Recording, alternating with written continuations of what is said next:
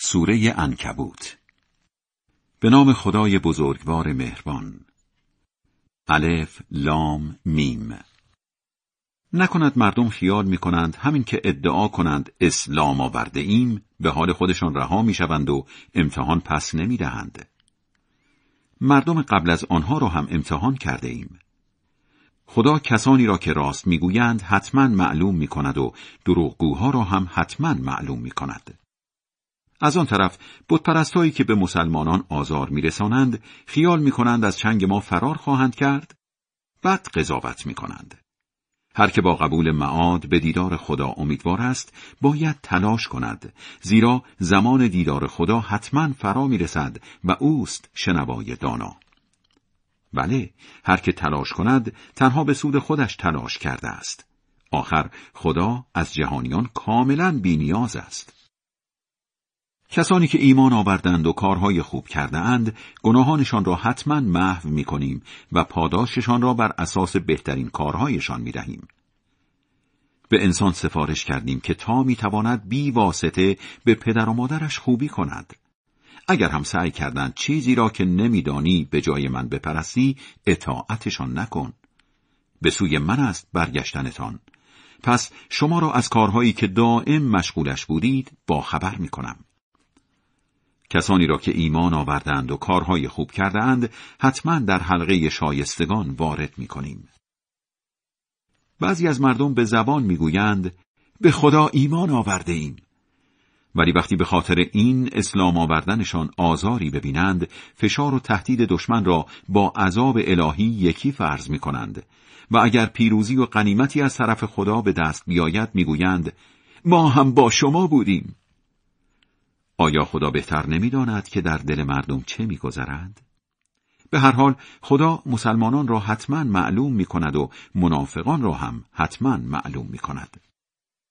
سران بتپرست مکه به تازه مسلمانان می گفتند بیایید در راه ما گناهانتان گردن ما ولی چیزی از گناهان آنان را به گردن نخواهند گرفت زیرا آنها دروغگویند چرا در قیامت بار سنگین گناهان خود را و علاوه بر آن بار گناه گمراه کردن دیگران را به دوش می‌کشند و از این دروغ بافیهایشان حتما بازخواست می‌شوند. نوح را به سوی قومش فرستادیم.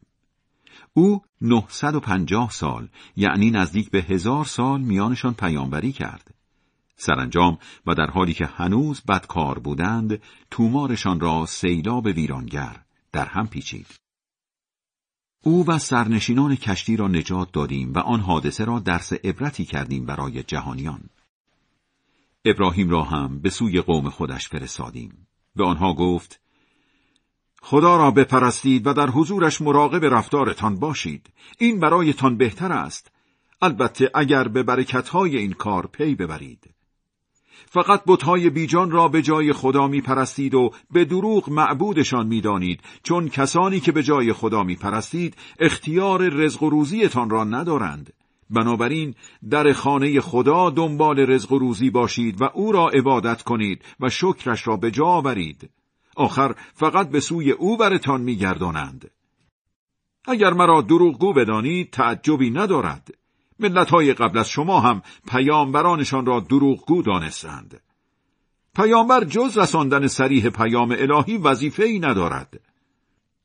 مگر ندیدند که خدا موجودات را چطور پدید می آورد و بعد از مرگ دوباره زندهشان می کند؟ بله، برای خدا آفرینش دوباره آسان است. بگو به گوش و کنار دنیا سفر کنید و ببینید که خدا موجودات را چطور پدید آورده است. او جهان آخرت را هم همینطور به وجود می آورد. زیرا خدا از عهده هر کاری می آید. هر که را مستحق عذاب بداند مجازات می کند و هر که را لایق ترحم بداند می آمرزد. چون آخر عاقبت شما فقط به خدا ختم می شود. شما نمی توانید حریف خدا شوید نه در زمین و نه در آسمان جز خدا هم یار و یاوری ندارید. کسانی که آیه ها و نشانه های خدا را رد می کنند و دیدارش در روز قیامت را باور نمی کنند از لطف من باید ناامید باشند و عذابی زجرآور نصیبشان می شود. جواب قوم ابراهیم به او یک کلام بود. بکشیدش یا بسوزانیدش. پس او را در آتش انداختند اما خدا نجاتش داد. در این ماجرا برای مردم مؤمن نشانه از یکتایی خداست ابراهیم از راهنماییشان دست نکشید در زندگی دنیا به بهانه حفظ آداب و رسوم اجتماعی و دنبال روی از اجدادتان بتها را می پرستید ولی در قیامت همین بتها رابطه با شما را انکار می کنند و همین شما همدیگر را لعنت می کنید. جایگاهتان آتش است و دیگر هیچ یاوری ندارید. البته لوط تایید و تصدیقش کرد. ابراهیم گفت من برای تبلیغ دین خدا مهاجرت می کنم زیرا فقط اوست شکست ناپذیر کار درست. به او پسری بخشیدیم به نام اسحاق و نوهی به نام یعقوب. به نسل او نعمت پیامبری و آمدن کتاب آسمانی دادیم.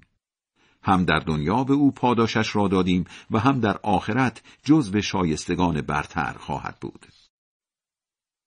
لوط را هم به سوی قوم خودش فرستادیم. به آنها هشدار می‌داد. شما مرتکب عمل زشتی مثل همجنس بازی می‌شوید که تا به حال کسی از مردم دنیا انجامش نداده است. آیا شما برای این کار سراغ مردها می روید و راه تولید مثل را قطع می کنید؟ و در محافل عمومی جلوی چشم همدیگر مرتکب چنین کار ناپسندی می شوید؟ جواب قومش به او یک کلام بود. اگر راست می‌گویی عذاب خدا را بر سرمان بیاور. لوط گفت خدایا در برابر این جماعت فاسد کمکم کن. وقتی مأموران ما با مژده بچه دار شدن ابراهیم پیش او آمدند با اشاره به شهر لوط گفتند ما اهالی این شهر را نابود خواهیم کرد زیرا اهالیش جماعتی بدکارند. ابراهیم گفت در این شهر که لوط زندگی می کند گفتند ما بهتر می‌دانیم چه کسی در آن زندگی می کند او و خانوادهش را حتما نجات می دهیم جز زنش را که با جامانده ها گرفتار عذاب خواهد شد. وقتی ماموران ما پیش لوط آمدند او از آمدنشان نگران شد و از اینکه نمی‌توانست به آنان کمک کند کلافه بود. مأموران گفتند نترس و نگران نباش چون ما تو را و خانوادت را نجات می دهیم جز زنت را که با جامانده ها گرفتار عذاب خواهد شد. ما بر سر مردم این شهر به سزای کار بسیار زشتی که دائم مشغولش هستند عذابی سخت از آسمان فرو میفرستیم. البته آثار واضحی از آن شهر باقی گذاشتیم برای مردمی که عقلشان را به کار میاندازند. برای راهنمایی مردم مدین همشهریشان شعیب را فرستادیم. او می گفت مردم خدا را بپرستید و به آخرت امید ببندید و با خیر سری در جامعه آشوب راه نیندازید. ولی به دروغگویی متهمش کردند. دست آخر زلزله ویرانگری در برشان گرفت و آن وقت زیر آوار خانه هایشان به زانو درآمدند. مردم عاد و سمود را هم نابود کردیم. سرنوشت شومشان از خانه های خالی و خرابشان پیداست. شیطان کارهای زشتشان را در نظرشان رنگ و آب داد و از راه خدا بازشان داشت با آنکه قبلا با بصیرت و درست کار بودند.